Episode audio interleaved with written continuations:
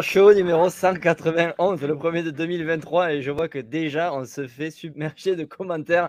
On n'a pas le droit au petit quart d'heure toulousain hein, de nos jours 2023. Il faut être à pile à l'heure. Et bon, c'était les 5 minutes jurassiennes, on va dire. On en parlera un petit peu plus tard. En tout cas, super content de vous retrouver à tous. Premier live de 2023. J'ai l'impression que, euh, que, ça fait un an qu'on ne s'est pas vu, qu'on n'a pas fait de live. La pause a été très très longue.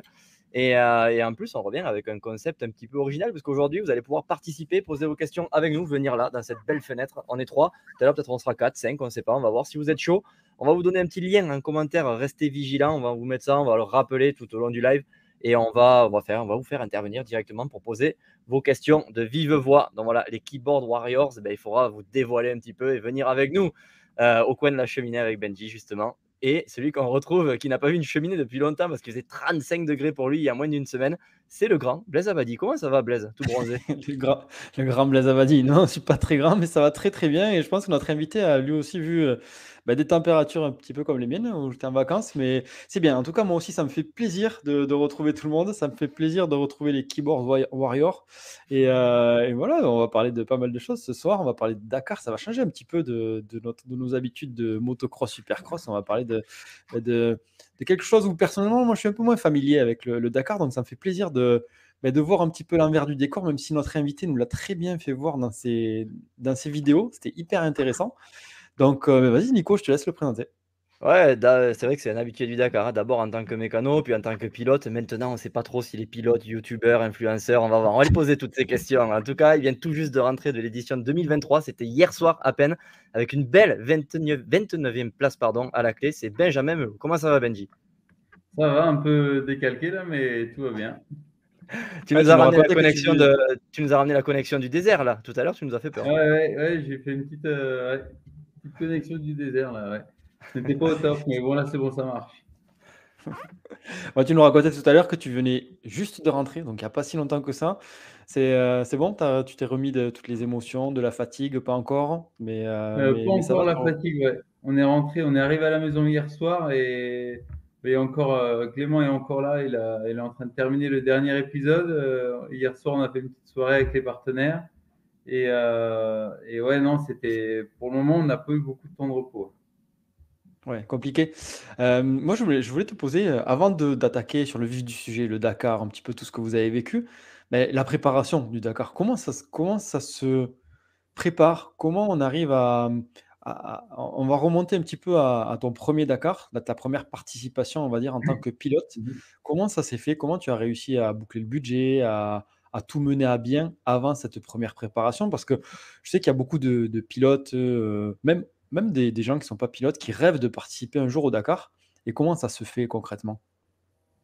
Bah, C'est vrai que comme tu l'as dit, un des gros sujets, c'est le budget, parce que ça coûte euh, énormément d'argent de, partir sur un Dakar. Et on a quand même la chance de, en voulant participer au Dakar et en, y participant, c'est d'avoir un, une, euh, un événement qui est même une vitrine du sport et qui permet bah, de générer aussi pas mal d'engouement et, et, ça va aussi euh, aider à trouver des, des, financements derrière, donc avec, euh, avec les partenaires. Donc, euh, c'est vrai que c'est la chance qu'on a avec, avec le Dakar, parce que si, si c'était d'autres courses moins médiatisées, je pense que ça ne marcherait pas autant. Alors, pour revenir sur ta question, comment ça s'est fait sur, pour mon premier Dakar? Moi, j'ai eu beaucoup de, de bons contacts, en fait, de par mon passé de mécanicien.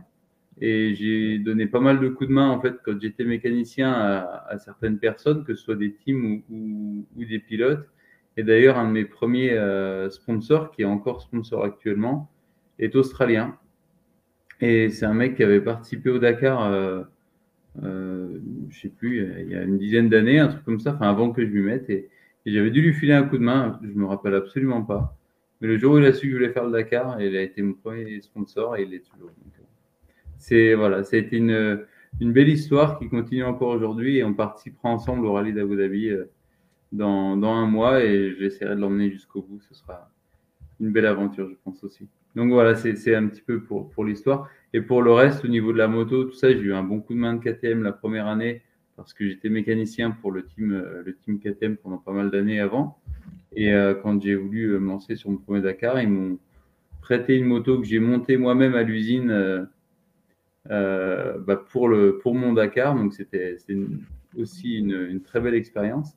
Et en fait, j'étais un petit peu porteur d'eau à ce moment-là, c'est-à-dire qu'aux journées marathon, je devais filer un petit coup de main à des Toby Price, à des Sam Sunderland, Antoine Méo, pour voilà, s'ils avaient des petits soucis mécaniques.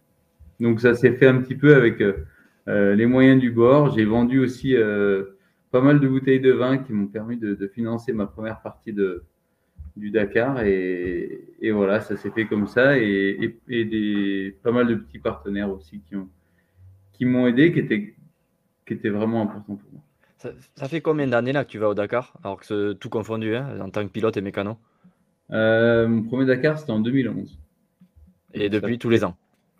Euh, Non, j'ai raté une année. Là, c'était mon 12e Dakar en fait. Ok. Et l'année Covid, il y a eu un Dakar ou pas? Je ne me rappelle plus. Ouais. Oui, c'était juste avant, du coup. Le, Ouais, ouais. Non, il y, a eu, euh, il y a eu Dakar malgré le Covid. Euh, ils ont réussi à maintenir ça, donc euh, c'était ouais, pas mal. C'est forcément avec les masques et tout, mais ouais, c'était bien de pouvoir y aller quand même.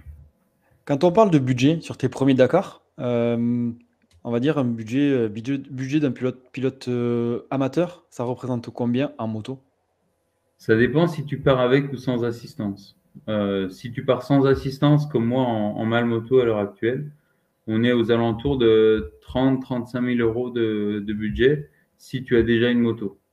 La moto, il faut savoir que c'est une moto qui coûte euh, prix public 32 000 euros TTC, donc c'est une moto, de, moto qui est fabriquée par KTM, Husqvarna ou GazGaz, et c'est une moto complet client, donc ça ressemble à un proto, mais c'est une moto qui est vendue à ils en font, euh, je pense qu'ils en font 120, toutes marques confondues, enfin KT, Husky et, Gaz. Euh, et, c'est des motos qui sont prêtes à courir.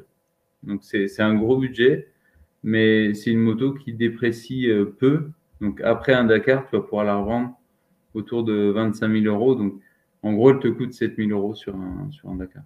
Et tu la revends à qui cette moto? Qui, qui, se sert d'une moto comme ça après, s'il fait pas le Dakar, le gars? Eh ben, il y a plein de, il y a plein de demandes quand même. Hein. C'est assez euh, surprenant, mais il y a du monde qui veut faire des raids euh, euh, un peu, enfin, que ce soit des, des courses un peu moins médiatisées, un peu moins grosses. C'est un amateur qui veut faire quelques, je sais pas, un Hellas Rally ou des, des petits rallyes au Maroc ou même enfin, même des Baja ou des raids en, Espagne, au Portugal. Il y a pas mal de monde qui recherche ces motos. Il y en a aussi qui veulent se faire des réplicas des motos, euh, euh, des motos factory qu'on peut voir euh, devant sur les podiums. Donc il y, a, un peu de tout, mais il y a quand même du monde qui rachète ça. D'accord. on a vu au Dakar qu'il y avait plusieurs catégories. Est-ce que tu peux nous expliquer, pour ceux qui connaissent rien du tout, ben, aux diverses catégories que l'on retrouve en moto? Ouais, alors on a les rallyes GP. Donc les rallyes GP, c'est euh, c'est en gros tous les pilotes euh, officiels. Donc ils sont, euh, je crois qu'ils sont 27 au départ du Dakar. Donc c'est tous les KT, Husky, Gaz Gaz, Honda, Hero, Sherco, enfin tous les pilotes officiels et certains certains qui ne sont pas officiels mais qui sont qui sont classés comme comme Rallye GP. Donc, euh, il y a Mohamed Balouchi, par exemple, c'est un Emirati, c'est un pilote Red Bull également, mais euh, bon, qui a un niveau un petit peu en, dessous du reste du plateau. Mais voilà, à la base, c'est quand même les, les tops. Quoi. Et après, il y a les Rallye 2. Donc, les Rallye 2, c'est tout le reste, en fait. C'est tous les amateurs qui sont, qui sont là-dedans. Après, en Rallye 2, par exemple, des mecs comme moi, normalement, on est classé en mal on est en Rallye 2, mais parce que c'est les histoires de licence. Après, en fait, on a une licence Rallye GP ou une licence Rallye 2. D'accord. Et euh, après, il y a aussi des vétérans. Enfin, après, c'est un peu la. il y a pas mal de catégories, de sous-catégories du Rallye 2, c'est ça? Voilà, ouais. Mais après, nous, on avait la chance encore avec la catégorie Malmoto d'avoir un, vrai classement à nous avec un podium, etc. Donc, euh, là, cette année, moi, j'étais pas classé en, en Malmoto parce qu'il y a une nouvelle règle qui est, qui est arrivée et euh, en fait, euh, si tu étais dans le top 30 du classement général ou dans le top 3 de la catégorie, dans les cinq dernières années, tu es plus classé. Euh, D'accord. Tu fais quand même un mal moto, mais du coup, sans pouvoir être classé là-dedans. Quoi. Ouais, alors c'était un petit peu un sujet compliqué parce que bah, officiellement, j'ai eu la nouvelle assez tard et, et pour moi, c'était c'était hors de question de faire. Enfin, j'ai pas envie de faire un Dakar avec une équipe. Enfin, je l'ai déjà fait avant, mes premiers Dakar. Et pour moi, aujourd'hui, je me sens, euh, je me sens à l'aise en malmoto et, et c'est ce qui me correspond de par mon passé, je pense, de, mécanicien et, et c'est l'aventure que j'ai envie de vivre. Donc, tes concurrents, ils doivent souffler quand même, parce que là, ça élimine quand même un bon, un bon favori de Malmoto, quoi, quand on quand on t'a plus à toi dans le classement. Bah après, c'est sûr que ça a pu libérer un petit peu les places. C'est ce que, c'est ce que l'organisation voulait. Par contre, euh, pour être vraiment honnête, les concurrents n'étaient pas super euh, contents parce que, euh, en fait, bah, ça dénaturise un petit peu le, le, goût de la victoire si jamais quelqu'un quelqu'un était derrière nous mais qui gagnait la catégorie. Quoi. L'année prochaine, c'est à eux de sortir certainement, de partir, donc ça sera la même chose. Aussi, ouais, ouais, ouais. Bah, après, voilà je pense que ça peut encore changer les, règlements parce que là, ça n'a pas trop plu. Donc, euh, on verra. On a, on a pas mal de commentaires hein, qui commencent à, débarquer. N'hésitez pas aussi, on vous a mis le lien si vous voulez nous rejoindre et poser votre question directement à Benji. Il n'y a pas de souci, on va vous le remettre, hein, le lien, vous inquiétez pas. Il suffit juste de cliquer dessus et vous allez nous rejoindre dans la visio. On parlait de la moto tout à l'heure. On a Totoche qui nous demande si euh, les motos sont homologuées sur route. Oui, bien sûr, c'est des motos homologuées, comme une moto d'enduro en fait. Hein, donc, euh, euh, si tu vas ta, avec ta moto d'enduro sur la route euh, sans tes clignotants, parce que forcément, si tu les laisses, tu vas les perdre dans les bois. Et pareil avec les plaques, on a, des plaques d'immatriculation sur la moto, mais c'est des stickers en fait qu'on a sur, la plaque et qui, bah, avec les numéros, tout ça. Mais, oui, à la base, elles sont homologuées pour la route. Euh, c'est sûr que s'il y a un contrôle routier dans le Jura, par exemple, et que je suis sur la moto, je pense qu'on peut se faire aligner. Mais les motos sont homologuées. On a une question aussi, enfin, ou plutôt un commentaire de Vincent qui est un petit peu plus sur l'aspect sportif. Il dit que euh, Romain Dumontier a dit une journée de Dakar, c'est comme s'il faisait un touquet par jour. C'est impressionnant. Tu le vis comment, toi, physiquement? Et même, euh, tu... est-ce que, est que cette image du touquet, ça te parle? Alors, j'ai jamais fait le touquet. Donc, euh, je sais pas. Je pense que Blaise, tu l'as fait l'an dernier, non C'est ça? Ouais, ouais, moi j'ai trouvé très dur. Si, si c'est vraiment un touquet par jour, c'est vraiment très très dur. Ouais, alors la, la Touquet, j'ai fait le Touquet et l'IS2, donc si c'est si ce qu'il dit, Romain Dumontier, ça, franchement, ça ressemble à un mix de Touquet et IS2, vraiment. Ouais, mais je pense qu'il en était pas loin. Euh, on a eu une première semaine vraiment compliquée, euh, physiquement et techniquement. moi qui n'ai jamais trop fait de. Enfin, j'ai fait pas mal de sable, mais pas de sable euh, comme on peut l'entendre dans le nord avec, avec des vagues et des ornières et tout ça. Quoi. Moi, c'était plutôt du sable dans, dans le désert. Et, là, euh, on avait un désert très mouillé, on a eu beaucoup de pluie en Arabie. Et du coup, quand tu passes 30, 40, 50e, c'est un champ de mine. Donc, euh, avec la moto de rallye, t'es bien. Ça, ouais, ça se couait. Quoi. C'est des journées de combien de, en, temps de moto? En moyenne, alors de temps de spécial, on va dire, enfin, on va, on va séparer. Il y a, on passe environ 12 euh, heures sur la moto par jour. Euh, après, en spécial, on en passe en moyenne euh, entre, 4 et, entre 4 et 5 heures de spécial par jour. D'accord. En roulant pas trop mal. Après, il y a eu des, journées un peu plus courtes et je pense euh, une ou deux journées un peu plus longues, mais en kilomètres, on était en moyenne à 400 km par jour de spécial et plus les liaisons qu'on avait derrière. Ouais, euh, c'est, ça fait beaucoup de motos. Hein. Est-ce que, est-ce qu'à la fin là, des, des, deux semaines de course, tu, tu prends toujours autant de plaisir sur la moto? Alors, bizarrement, euh, oui. il, y a eu, euh, ouais, il y a eu les deux, deux, trois dernières étapes dans le sable où je me suis vraiment régalé. Dans les dunes, on, avait, on était dans, l'anticorteur et c'était, c'était magnifique et à rouler, c'était super sympa. Donc, et physiquement, ça allait encore?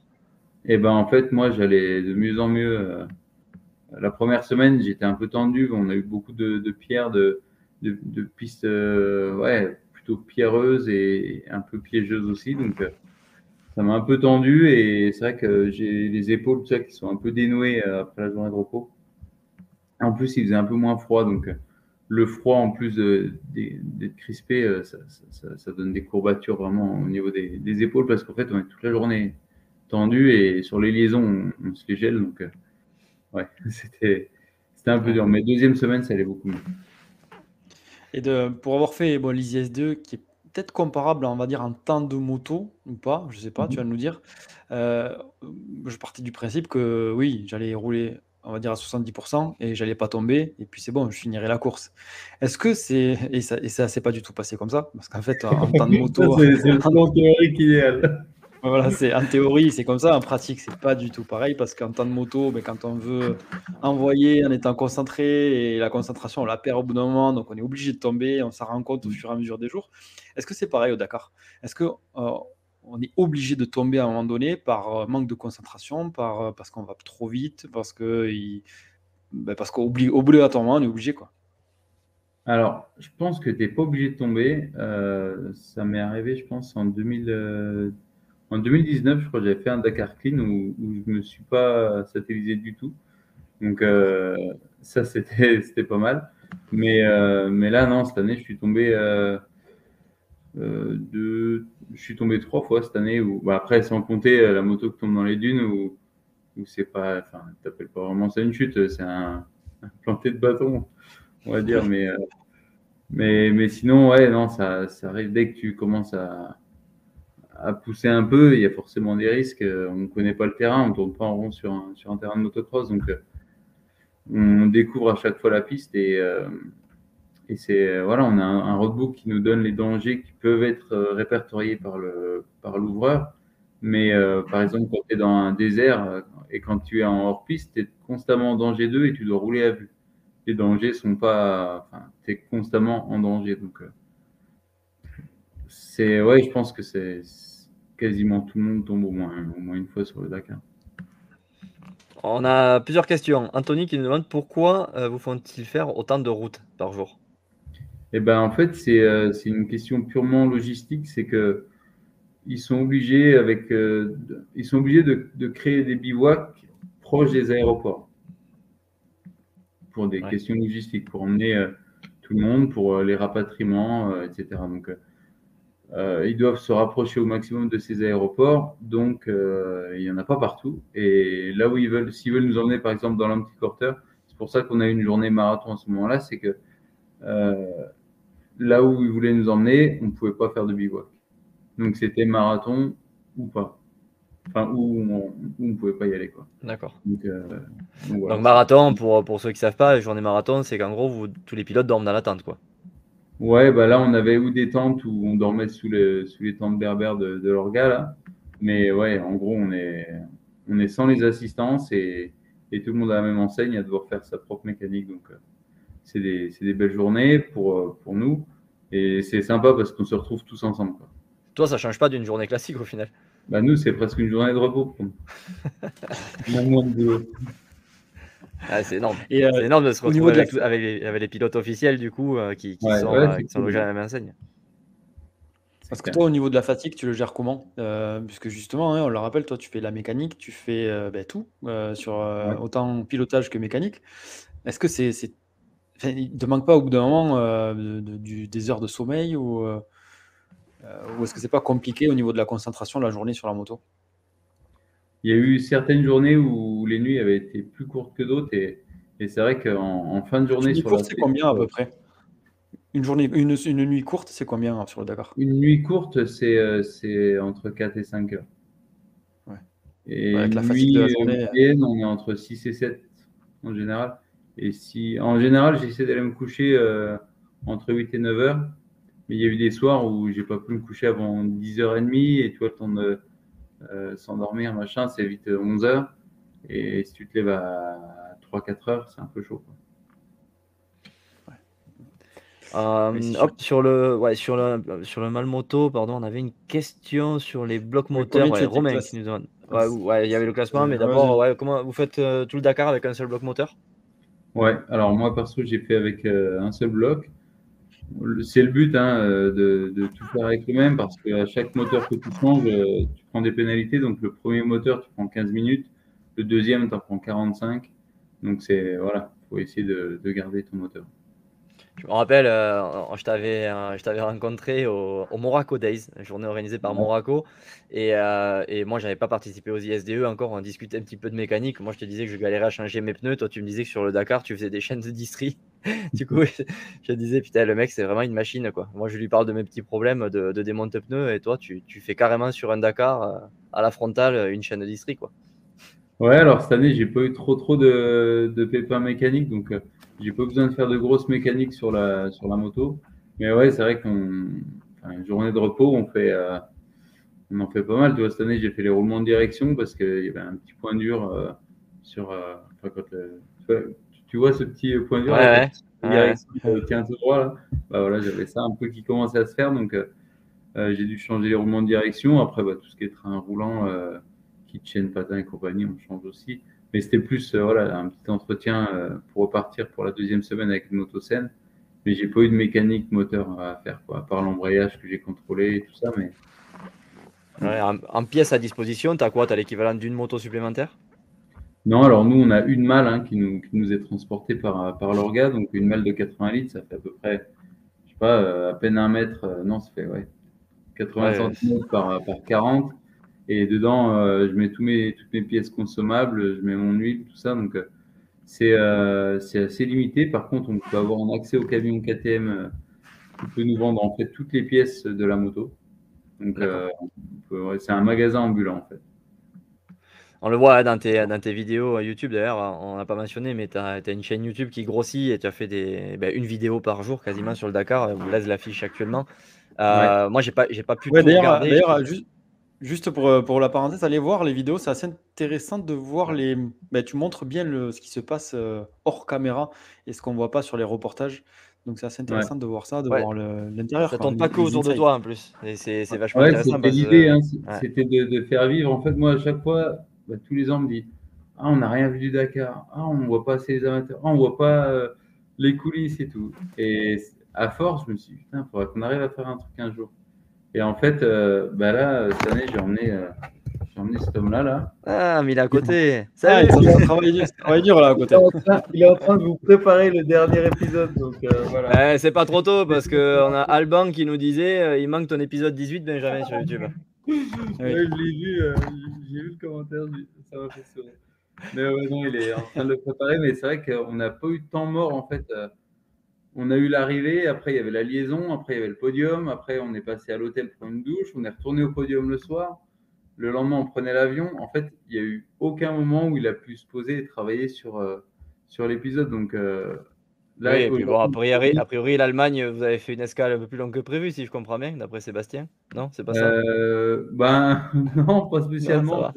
on est reparti, on est arrivé super tard en fait déjà, donc euh, on est quand même allé boire un verre euh, en arrivant, mais on est arrivé à l'hôtel, il était quoi, 11h30 je crois, Ah du soir. Donc euh, on a acheté les valises et on est parti boire un verre dans un bar à côté de l'hôtel et, et on est rentré, il était ouais, deux heures. quoi. Enfin, bon, c'était pas un verre. Ouais, mais- c'est ça.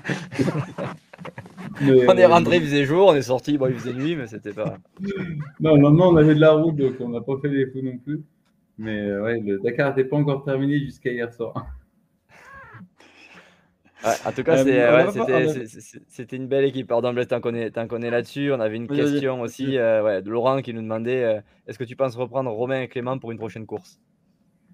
Eh ben, ce serait, ce serait top. hein. Après, ça va dépendre de, de, bah, des projets, de ce qu'on arrivera à, faire euh, par la suite, parce qu'on n'avait pas du tout anticipé euh, bah, tout ça, en fait, et, autant de retours positifs de, de ce qu'on a fait. Donc, euh, c'est vrai que les gars, ils ont fait un super travail. C'était impressionnant. Et, et quand, enfin, moi, j'y connaissais rien en montage. Je me doutais bien que ça pouvait prendre un peu de temps, mais quand je voyais Clément bosser tous les soirs jusqu'à pas d'heure, parce que euh, aime bien que bah, tout soit bien fait et qu'on et qu'il fasse un travail de qualité. Et on l'a on bien sûr apprécié. Et, euh, et ouais, ils ont fait un travail de malade. quoi. Donc, euh, non, on n'avait pas anticipé tout ça. Et aujourd'hui, bah, on se pose plein de questions. hein. Ah, c'est chouette. C'est vrai que bah, nous, on est dans le milieu. On fait des vidéos, nous aussi, hein, tous les jours. C'est notre métier. Et c'est, on, on se rend compte, en fait, quand on voit tes vidéos, qu'il y a énormément de boulot. Et on voit que ben, vous avez taffé tous, hein, tous, vous avez vraiment bien taffé. Parce que même toi, euh, quand on te voit chuter ou quand on te voit avec un problème mécanique en plein milieu du désert, à penser à allumer la GoPro et te filmer en train de galérer, euh, franchement, chapeau. Parce que quand on est dans la course, c'est quand même pas évident de faire C'est ça. très dur.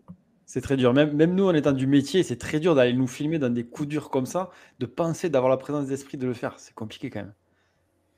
Ouais, c'est vrai que j'ai enfin, j'y ai pas pensé tout de suite, tu vois, mais à un moment donné, ça faisait déjà une demi-heure que, je tournais en rond. Là. J'ai dit, bah vas-y, tu sais quoi, tant que ça sert à quelque chose, quoi.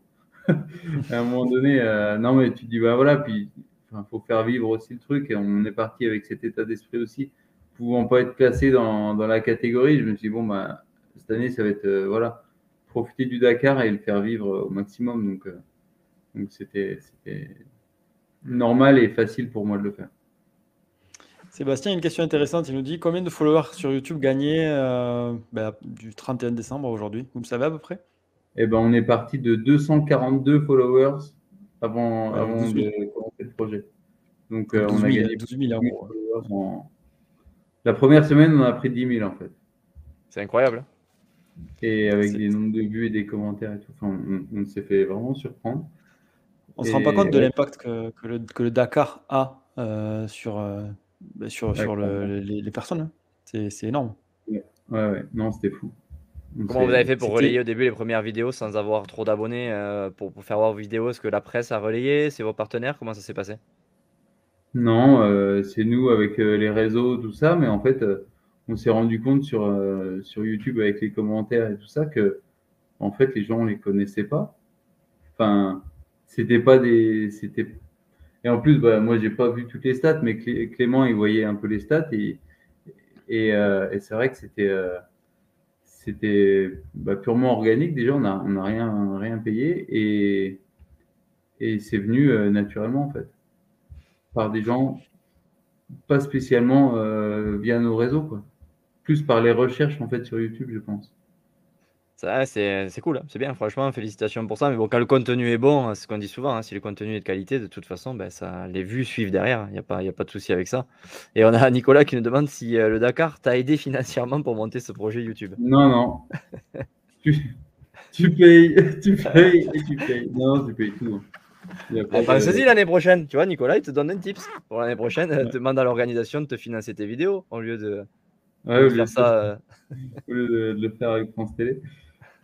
Euh, non, non, mais c'est vrai que c'est, c'est, ça coûte cher. Il hein. faut, faut, les accréditations. Parce que tu peux le faire en loosé, mais tu te fais avoir derrière. Donc, hmm. tu es obligé de, bah, les engager comme, comme des personnes de, de, la télé tout ça pour pas avoir de problème derrière à dire bah non, euh, tes vidéos, euh, tu, peux, tu peux les enlever, tu n'as pas le droit. Parce qu'il y a énormément de droits télé, etc. avec le Dakar. Donc, c'est ASO, c'est une grosse machine et, et on peut pas faire n'importe quoi. Ouais, ça. par rapport au nombre d'abonnés, euh, j'ai en tête une stat, mais alors je ne me rappelle plus exactement comment c'était quand on avait eu Camille Chapelière qui comparait les, le nombre d'abonnés gagnés après un Touquet et le nombre d'abonnés qui gagnaient chaque jour au Dakar.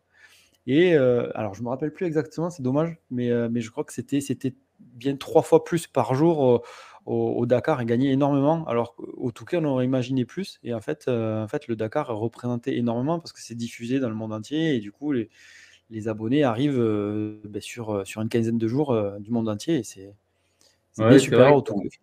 On touche un public vraiment international et, et, pour la petite anecdote, on est parti avec Clément qui avait à peine 1000 followers sur, sur Instagram et, et tous les jours, il y en avait, euh, je sais pas, il, finit avec plus de 5000 maintenant, as euh, plus de 5000 followers. Donc, il a pris énormément euh, bah, via, via son contenu de qualité et, ce qu'il a, a, su faire. Je pense c'était impressionnant. Du, coup, il te, doit, il te doit combien pour ça?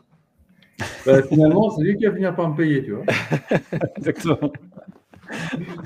non, mais c'est trop cool de, pouvoir de voir que ça, ça a marché comme ça. La sauce a pris et et on est parti vraiment euh, bah, la fleur au fusil sans savoir euh, ce qu'elle allait nous attendre. Bon, en tout cas, tout le monde regarde tes vidéos, Benji, parce qu'on a pas mal de commentaires. Tu vois, ce qu'il nous dit, c'est que, euh, en effet, c'est dans les recherches que ça a été, ça a été proposé. Sébastien qui nous dit proposition YouTube qui m'a fait découvrir, découvrir Benji. Mhm. Et voilà. Bon, en tout cas, voilà. Ils te suivent sur YouTube, mais ils veulent pas te parler hein, parce que personne ne se connecte pour te parler en vidéo. Tu leur fais peur, je pense. Ils ont peur, les gens. On mange. Pour rendre du Dakar, on a faim. ouais, c'est ça. On a vu quelques questions d'ailleurs par rapport, à, par rapport au physique. Euh, comment tu t'entraînes, toi, physiquement, pour une épreuve euh, comme le Dakar Imaginons qu'on est à un mois du Dakar, là, et, c'est quoi à peu près ta semaine type euh, physiquement? Un mois du Dakar, normalement, je suis, parti aux Émirats m'entraîner euh, dans le sable, dans les dunes, pour reprendre un peu de feeling là-bas, faire des longues journées de moto euh, tous les jours et faire 10-12 jours de, moto euh, tous les jours. après, c'est beaucoup de travail en amont avec beaucoup de vélo, beaucoup de renfort musculaire, de proprioception, de, de musculation aussi. Et voilà, pour bien préparer ton corps globalement à, assimiler toute cette, toute cette charge de, travail qu'on peut avoir sur deux semaines. Donc voilà, à partir du mois de mai, on commence à se, ouais, avril-mai, on commence à se re, repréparer pour le prochain Dakar. Donc on a le temps, hein, on se dit c'est au mois d'avril-mai, c'est bon, ça va, mais en fait on fait à ce moment-là des tests pour savoir un peu où on en est et ça nous permet d'avoir les données d'année en année et savoir bah, où on a progressé, où on a régressé éventuellement. Et on fait aussi du travail de prépa mentale euh, et de d'imagerie, etc. en même temps que qu'on fait des exercices euh, de sport, de proprio, etc. Donc ça permet aussi de travailler le, la tête en même temps. Et, c'est pour ça qu'on se donne un peu plus de temps et, et ça évite de, de trop se laisser aller pendant trop longtemps avant de, de devoir reprendre un, une prépa Dakar. Et tout ça en ayant un métier à côté, on est bien d'accord. Oui, c'est pas mon métier, hein, donc euh, j'essaie de, de, trouver du temps pour, pour travailler aussi à côté et euh, pour vivre, hein, parce que tout ça, ça me fait pas, ça me fait pas manger. Donc, euh, donc voilà, il faut, faut réussir à, à, jongler entre les deux. Tu fais quoi comme métier, euh, pour ceux qui ne le savent pas? Alors, je travaille dans la moto quand même. Hein. Je, suis à la base, je suis mécanicien. Et aujourd'hui, c'est un peu dévié sur. je fais de la formation pour KTM pour l'Autriche. Donc, je suis formateur technique. Et je fais aussi un petit peu d'image pour les distributeurs euh, KTM de différents pays. Euh, de temps en temps, je suis appelé pour aller faire un événement, un truc comme ça. Donc, ou faire des, des roulages avec. Euh, c'est beaucoup dans le Moyen-Orient parce que j'ai vécu pas mal dans le Moyen-Orient et travaillé pour KTM au Moyen-Orient. Et après, en France, j'ai aussi des missions. Je travaille avec ASO aussi comme correspondant pour le Moyen-Orient. Donc, pour tout ce qui est concurrent potentiel de, du Dakar dans les prochaines années, ben, je suis un peu le, contact pour eux, euh, pour les aider dans leur démarche, etc. Ah, moto, tu t'entraînes quoi? Un petit peu de, mécanique. Voilà.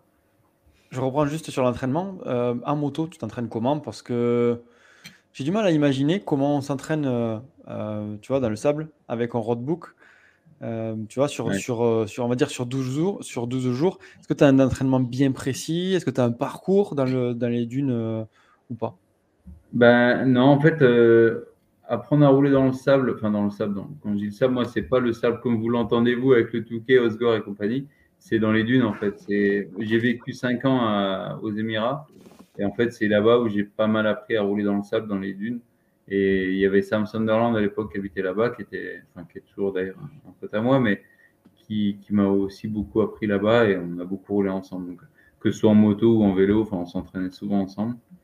Et, euh, je m'occupais de ces motos là-bas. Donc, euh, hmm, voilà, c'était c'était cool. Après, aujourd'hui, comment je m'entraîne, c'est euh, du motocross, c'est de l'enduro. Après, je me suis mis à la moto super tard, donc j'ai dû apprendre toutes les bases du, du, motocross relativement tard. Et essayer de progresser bah, d'année en année. Je fais encore des stages aujourd'hui avec avec mes copains de, de MX Performance Academy, là, des, qui ont une petite école, enfin, une bonne école maintenant aujourd'hui, euh, dans la région euh, ici. Et, on a un petit team aussi avec le, et je suis un petit peu associé avec eux. On fait des, petits, euh, des petits, événements ensemble et, on s'occupe des jeunes. Et, et, ça me plaît mais à la fois moi ça me fait progresser et techniquement j'ai encore beaucoup de boulot pour pour être bon sur une motocross on a une question à Jonathan par rapport à ça pardon par, par rapport à l'âge à laquelle tu avais commencé la moto Eh ben, j'ai fait mes premières compétitions, j'avais une vingtaine d'années, j'avais 21 ans. Ouais, donc on est loin du Piwi 50. Ouais, non, Piwi 50, j'en ai pas eu, non. Donc, euh, non, non, j'ai commencé la, compétition quand j'étais mécanicien pour Cyril Després, donc en 2011, j'ai commencé. Au début, j'utilisais ses motos, et puis après, quand j'ai pu m'acheter une moto, j'ai acheté, j'ai acheté une de ses anciennes motos et d'entraînement, une moto d'enduro. Et voilà, après, c'est comme ça que c'est parti. moi, j'avais juste une dernière question hein, pour, euh, pour, le, pour la partie pilotage, le fait de s'entraîner à rouler vite avec un roadbook. Est-ce que, est-ce que, est-ce que tu t'entraînes à faire ça ou pas? Parce que euh, pour ceux qui connaissent pas, euh, enfin, et même pour moi, tu vas pouvoir m'aiguiller, mais j'imagine qu'il faut arriver à rouler en spécial quasi à fond, en ayant un œil sur le roadbook pour pas pour pas se tromper. Donc en fait, c'est un œil sur la, sur la partie euh, chemin qui, où il peut y avoir n'importe quoi, un caillou, n'importe quoi, un œil sur le roadbook, essayer d'aller vite en regardant ces deux, ces deux choses. C'est ça qui n'est pas évident pour moi. Et est-ce que tu t'entraînes à faire ça? Bah, Le seul truc qui peut t'aider, c'est euh, c'est l'expérience et, et, il faut, ouais, faut, faut manger de, de, la moto en course. la condition de course, il n'y a que ça qui te fait vraiment travailler. Après, tu peux faire des roadbooks à l'entraînement. J'en ai quelques-uns euh, dans la région ici, enfin dans le Morvan, tout ça, qui permettent un petit peu de refaire travailler la gymnastique, de faire, de, de, de refaire, enfin la gymnastique, je veux dire des yeux, tu vois, qui font terrain, roadbook, terrain, roadbook. Mais euh, mais t'es pas en condition de course, t'as pas le GPS qui te valide les waypoints, tu es, sur des chemins avec des intersections et tout ça, donc ton roadbook il te donne les, les indications de, bah de, de, terrain, mais pas. Euh, ouais, c'est pas la condition de course. Donc, euh, d'année en année, il euh, n'y a que les courses qui ont vraiment évolué. Là, il faut être, euh, il faut être un monstre, il faut être complet. On, enfin, ce que je disais des ISDE et de l'enduro, où il faut être un monstre parce qu'il faut être complet, il faut savoir changer ses roues, faire sa mécanique. Mais là, c'est encore pire parce que là, tu as en plus le roadbook, en plus, c'est sur 15 jours, tu as, des étapes encore supplémentaires par rapport à, à ce, que, ben, ce que je trouvais déjà, euh, euh, que j'appelais déjà, moi, le triathlon de, du, de la moto, euh, où, il faut, où, il faut, savoir faire beaucoup de choses. Là, c'est encore une étape supplémentaire où il y a beaucoup, beaucoup de choses à. il faut être compétent dans beaucoup de domaines. Quoi. Ouais, c'est vrai que c'est un sport qui, qui demande beaucoup de, de, compétences dans différents domaines. Donc, euh, moi, j'ai la chance d'être mécanicien à la base. Donc, ça, c'est déjà, on va dire, un petit côté facile. J'ai toujours ça de moins à, apprendre, mais, euh, mais c'est vrai que j'ai beaucoup à apprendre et j'ai encore beaucoup à apprendre euh, sur une moto. Donc, euh, voilà, on, progresse euh, d'année en année. Et pour travailler cette gymnastique et la mémoire et, la, concentration, tout ça, bah, ça, ça se travaille aussi à la salle de sport avec, euh, avec mon préparateur physique. On, on, travaille sur des, des, sujets, euh, des sujets différents et, à la fois qui permettent, de, entre autres, avec des, notes de roadbook à mémoriser tout, en faisant, tout en faisant des exercices de sport. Donc, enfin voilà, il y a des pas mal de petits exercices à faire. Euh, on évolue, on essaye. Hein. Il y a des choses qui ont marché, d'autres non. Mais on, du moins, on essaie de, faire au mieux pour évoluer petit à petit. Ouais, on, a, avait fait travailler sur certains stages en motocross. Euh, on nous avait dit à un moment donné, ben, essayez de faire une addition en roulant. Et en fait, c'était impossible. Même euh, 2 plus 2, on réfléchit à bloc et quand on n'est pas habitué, en fait, euh, on est tellement concentré sur une seule chose. Bon, après, après oui, en fait, ça change rien que je roule pas. C'est peut-être ça le problème.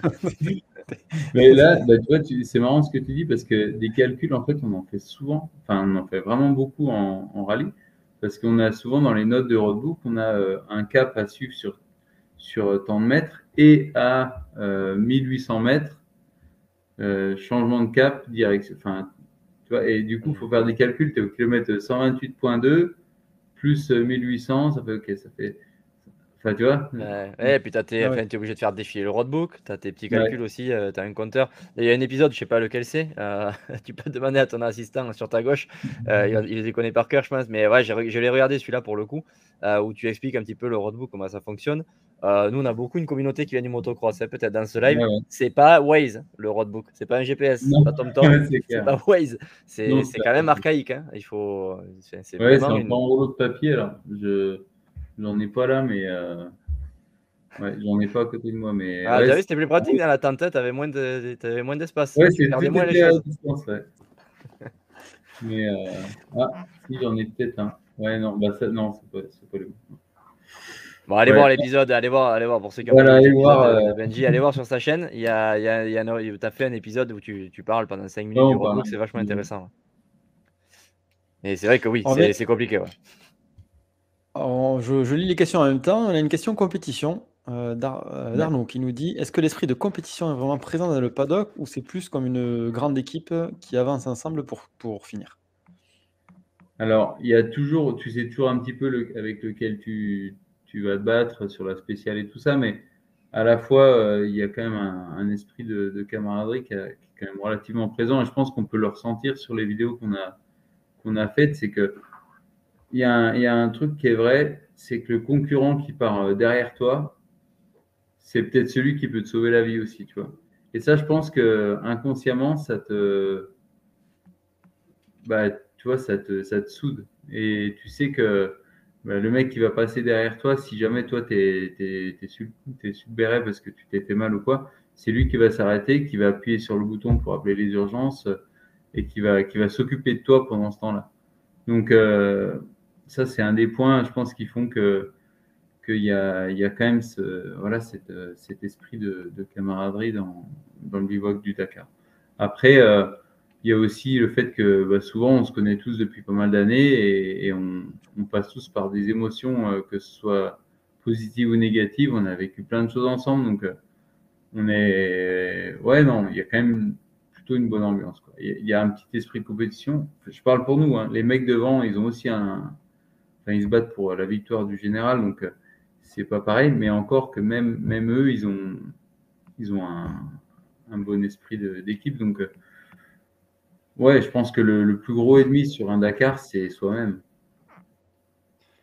On a Anto qui nous demande si tu as peur de la blessure. Euh, beaucoup de chutes encore en 2023, surtout sur la première semaine. Est-ce que toi, c'est quelque chose que tu gardes en tête? Ouais, ouais.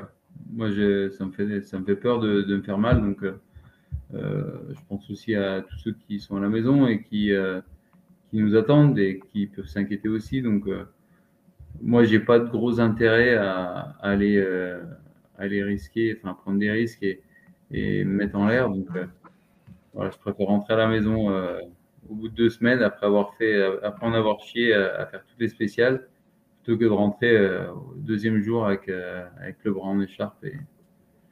Donc voilà, c'est toujours un peu le, compromis qui est difficile à avoir Ouais, moi je me bats pas pour un classement, classement final top 10 ou top 5. Donc euh, voilà. Tu penses qu'ils prennent vraiment beaucoup trop de risques?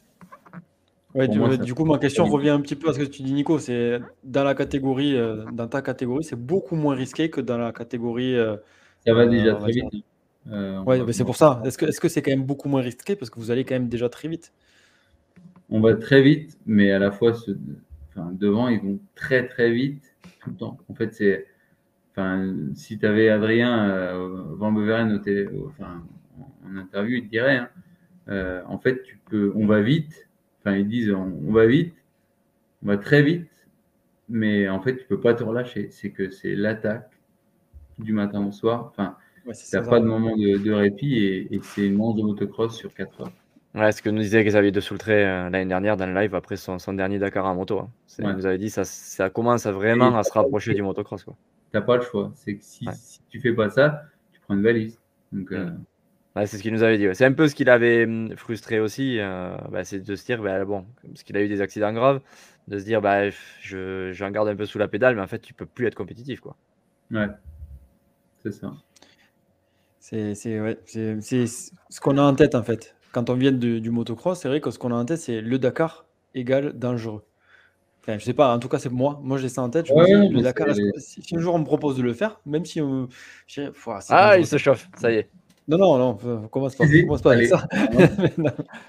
Justement, je cherche un défi pour toi, Blaise. C'est très bien. Ouais, c'est encore un budget, budget supplémentaire.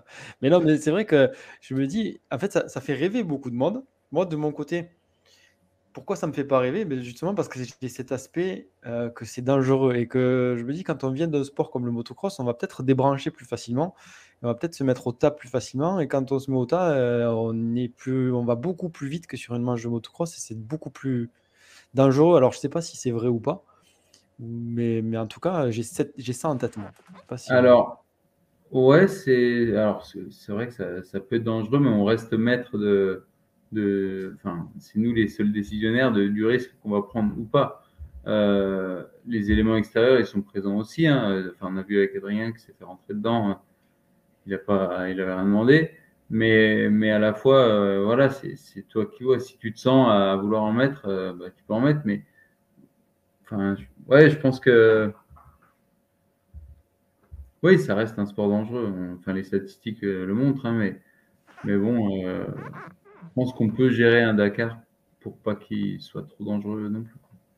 Est-ce que tu penses que, en fait, terminer le Dakar, est-ce que c'est difficile? Parce que je me dis, terminer le Dakar, si, si on le fait à un rythme modéré, est-ce que c'est vraiment difficile? C'est le Dakar, c'est difficile pas que par, euh, par le terrain dans lequel on passe, c'est pas facile, euh, ça on va pas se mentir, mais mentalement, psychologiquement et aussi, euh, on passe par des, des, conditions climatiques qui sont bah, exécrables. Hein. Cette année, on a vraiment eu un temps de merde. Cette année, c'était pire, pire que les autres, non? Que les autres années. Ouais, c'était pas mal. Hein. On a eu de la pluie et du froid en même temps, donc nickel pour, pour avoir les pieds bien, bien frais, c'est top. mais Ouais. tout est dur, Le manque de sommeil, il y a, beaucoup de, facteurs. C'est que c'est pas une journée. Enfin, n'importe qui, j'ai envie de dire, qui fait un peu de moto pourrait finir une journée du Dakar, il n'y a pas de problème. Finir une deuxième, euh, oui. Troisième, peut-être. Et en fait, c'est plus ça va, moins c'est facile parce que tu dors moins. et, à la fin, tu fais des erreurs et, tu peux te mettre en l'air euh, Ouais, assez, assez facilement. Donc, après, il n'y a pas de. Il n'y a rien qui est impossible. Hein, et, comme tu l'as dit, en, allant à ton rythme, le problème en allant doucement, c'est que les journées sont très longues. Oui, aussi, ouais. Donc, si tu te traînes, tu mets deux fois plus de temps que. Enfin, ça se voit sur les chronos d'ailleurs. Hein, nous, enfin, les leaders doivent finir le Dakar en, en 45 heures et le dernier du Dakar, il doit mettre 90 heures. Ouais, ça fait un paquet de temps. De spécial, tu vois, donc, c'est du temps de sommeil à moi. Tu passes deux fois plus de temps sur la moto que, que celui qui gagne. On avait une question euh, sur les conseils. Alors, c'est pas pour Blaise, hein, je, ne soyez pas mauvaise langue. Sur Instagram, c'est euh, Reynald qui demandait quels sont les conseils que vous donneriez à un jeune pour son premier Dakar moto euh, De rester humble en fait par rapport au Dakar et de, de, garder ses objectifs les objectifs que tu t'es fixés au départ, si c'était euh, de, terminer ton Dakar, et eh ben de rester là-dessus et de pas trop te focaliser sur le, sur le classement. Et ça reste une course à l'élimination, donc euh, il y a beaucoup de monde qui, qui, part. Et cette année, on voit bien, on finit à 50% du, parc. Donc euh, il y a un, mec sur deux qui n'a pas terminé, donc c'est quand même beaucoup. Et c'est pas spécialement que des, accidents, il y a pas mal de casse mécaniques aussi. Donc euh, voilà, faut, je pense que c'est une course longue à, à gérer intelligemment et, et à ne pas prendre de risques inutiles. Euh, au niveau, vas-y, vas-y, pardon. J'avais passé, j'avais vu passer une question au niveau de l'alimentation. Je crois que c'était Marc qui avait posé ça. Euh, ouais, au niveau alimentation, comment, comment ça marche les, les jours de course, est-ce que tu t'alimentes pendant que tu roules ou pendant la journée ou pas du tout? Alors, on a des ravitaillements essence. Euh, en général, on en a un.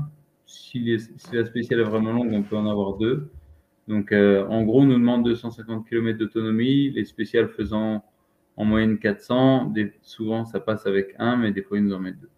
Donc, à ces ravitaillements-là, on a 20 minutes pour remettre de l'essence, euh, changer éventuellement une cartouche d'airbag, parce que bon, ça, on doit les, les, remettre si jamais l'airbag s'est ouvert.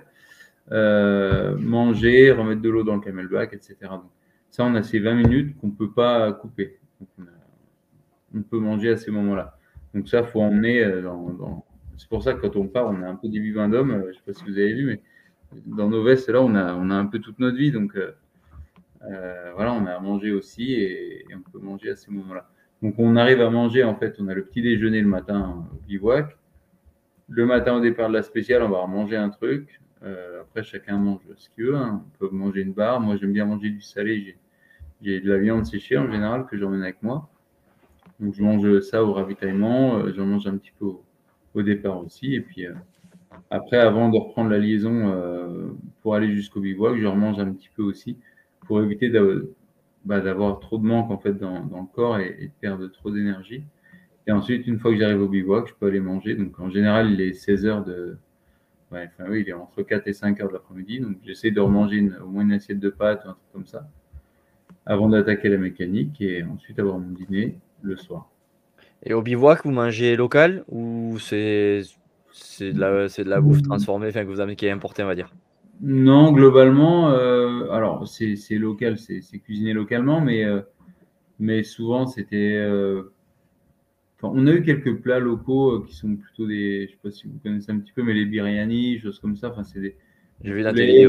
Du, du, ou de l'agneau, des choses comme ça. Mais, Mais sinon, c'était du bœuf du, et avec des légumes, des purées, des, du hachis parmentier. Enfin, on a eu un peu de tout et. Ok. On va pas se mentir, hein, c'est pas, c'est pas un 4 étoiles, mais on a quand même plutôt bien mangé et, et c'était. ouais, il y a à manger tout le temps. Enfin, on n'a pas maigri.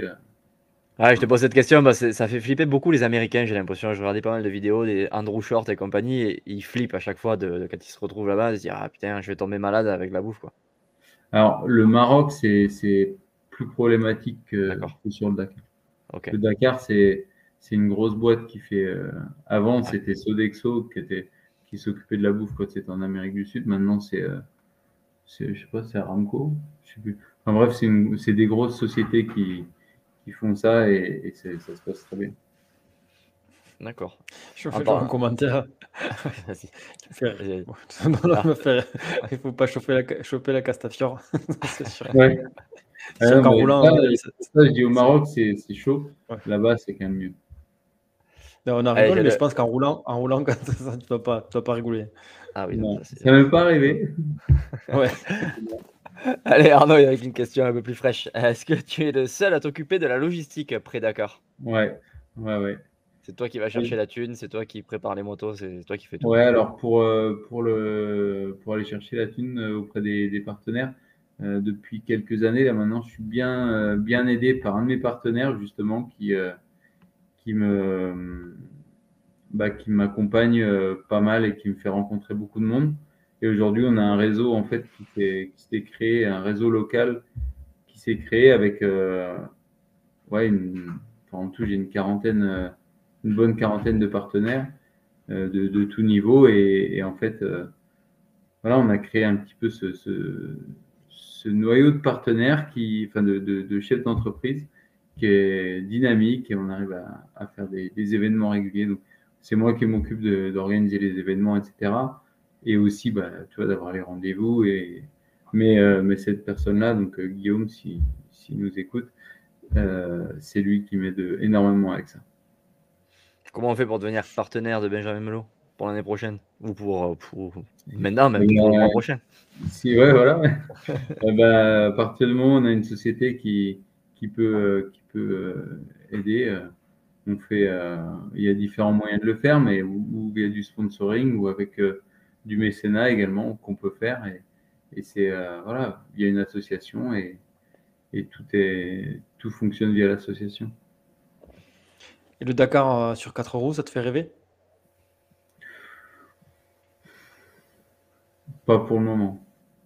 Ça peut, j'ai l'impression que c'est la suite logique, tu sais, de, de, faire Dakar ouais, ça peut, mais je vois tout le monde qui galère en fait à trouver les, à trouver un volant, à trouver euh, les ronds pour partir. Ça coûte quand même quand même vraiment plus cher. Donc, euh, je sais pas. Euh, écoute, ouais, pourquoi pas, mais je trouve ça sympa. Enfin, j'aime bien hein, le, pilotage et tout. Je trouve ça, je trouve ça top. Mais aujourd'hui, euh, voilà, je pense qu'il y a encore un peu de moto à faire.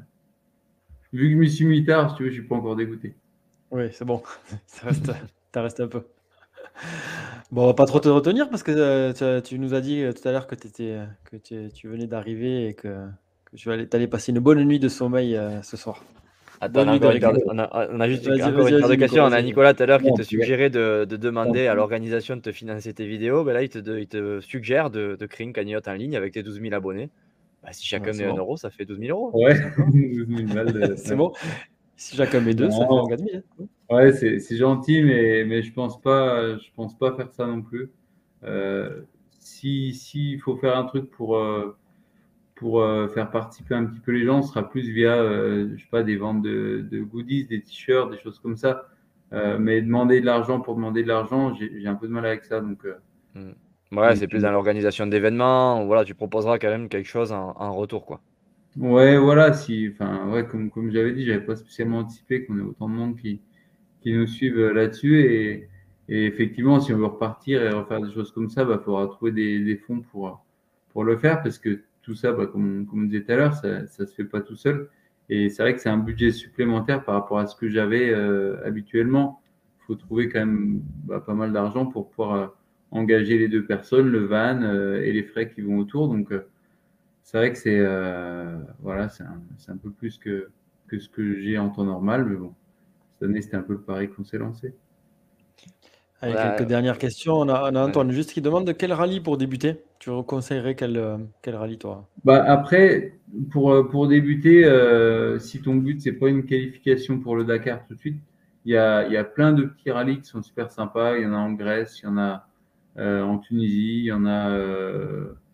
c'est où aussi qu'il y en avait Enfin, il y, a, ouais, il y a le Hellas Rally par exemple, qui est un rallye en Grèce qui est super sympa. Il y a plein de petits rallyes qui coûtent pas trop cher. Il y a le Sardinia Legend Rally aussi. C'est pas une course, mais c'est une. J'emmène euh, tous les ans euh, pas mal de copains et des partenaires là-bas. C'est un truc, allez, pour 1500 balles, tu as fait, as fait tes trois jours de moto. Enfin, tu es parti cinq jours de chez toi, tu as fait trois jours de moto avec du roadbook. Et, et as, ouais, ça, c'est, des petits événements sympas qui permettent de, de goûter un petit peu au rallye. Et après, si tu veux te qualifier pour partir sur un Dakar, il faut faire des manches de championnat du monde. Donc, euh, je te conseillerais le, rallye du Maroc à terminer au moins un an avant le, Dakar, ce qui te donne un peu de temps pour, euh, pour te préparer toi-même au Dakar euh, l'année d'après. Parce que le Maroc et le Dakar, c'est à deux mois de différence. Donc, si tu attends le rallye du Maroc pour te qualifier, c'est un petit peu chaud. C'est limite. Dernière question, parce qu'elle est arrivée, elle est arrivée deux fois euh, cette question. Ils veulent savoir, euh, veut savoir si tu seras toujours en mal moto en 2024, même si cette année, comme tu nous l'as dit en début de live, tu n'as pas pu être classé en mal moto. Mais est-ce que tu le refais comme ça l'année prochaine? Euh, Je vois pas, je me vois pas faire le Dakar autrement qu'en mal moto, donc euh, si je repars sur un Dakar, ce sera probablement en mal moto. Bah voilà, c'est aussi simple que ça. Juste, on a juste Marc qui dit Blaise à Dakar en 2024. Marc, il faut que tu saches que je suis nul à mécanique. Je suis pas bon. je suis pas bon en, moto dans le sable. Donc ça va être compliqué l'histoire. À la limite, si Marc, ah, si Marc me, dégote, me dégote le budget, euh, on, va, se débrouiller. j'irai filmer, filmer Marc, il hein, n'y a pas de souci. On fera le boulot. Ouais. avec Léon, on mettra la voiture ensemble. Ouais, allez, voilà, ça, ira. On, fera, une équipe ensemble. équipe de prod. Vendu. Exactement. Bon, merci, Benjamin, c'était cool. Ouais. c'est vrai que c'est cool. Euh, merci pour ton temps. On sait que c'est là, c'est pas évident. Avec la fatigue, il doit te tarder de dormir. Ouais, ça un peu, mais bon, je vois les commentaires, c'est quand même super sympa euh, euh bah, de voir euh, tout ce monde aussi qui suit. C'est quand même cool. Je vois Vincent Guindani qui a fait le Dakar aussi. C'est un gars de Parchou, je crois. Ouais, chez nous, ouais, de Toulouse, complètement. Mm. Toulouse, ouais. il a participé au Dakar plusieurs fois, Vincent. Ouais. Ancien pilote de course. Quand j'étais mécano. Ouais, ouais. ça doit leur donner envie hein, à, tous ceux qui ont connu le Dakar. C'est sûr qu'en regardant tes vidéos et en te voyant euh, bah, toujours avec le sourire, ça doit leur donner envie d'y revenir, ceux qui ont connu ça. Bah, faut revenir. Hein. Il faut y aller, Blaise. Ouais. Oui, il faut y aller. Il faut bosser pour y aller. on verra. Bon, allez, sur ces belles paroles, bonne nuit à tous. Merci, Benji. Et on se retrouve hein, sur les prochains, prochains événements. On te laisse te reposer. Et et ensuite, on ira remporter quelques victoires au Monaco Days sur le karting. On refera équipe. Il bah, faudra qu'on fasse ça, ouais. Allez, ça marche. Bonne soirée à tous. Salut. Allez, à bonne soirée. À bientôt. Salut.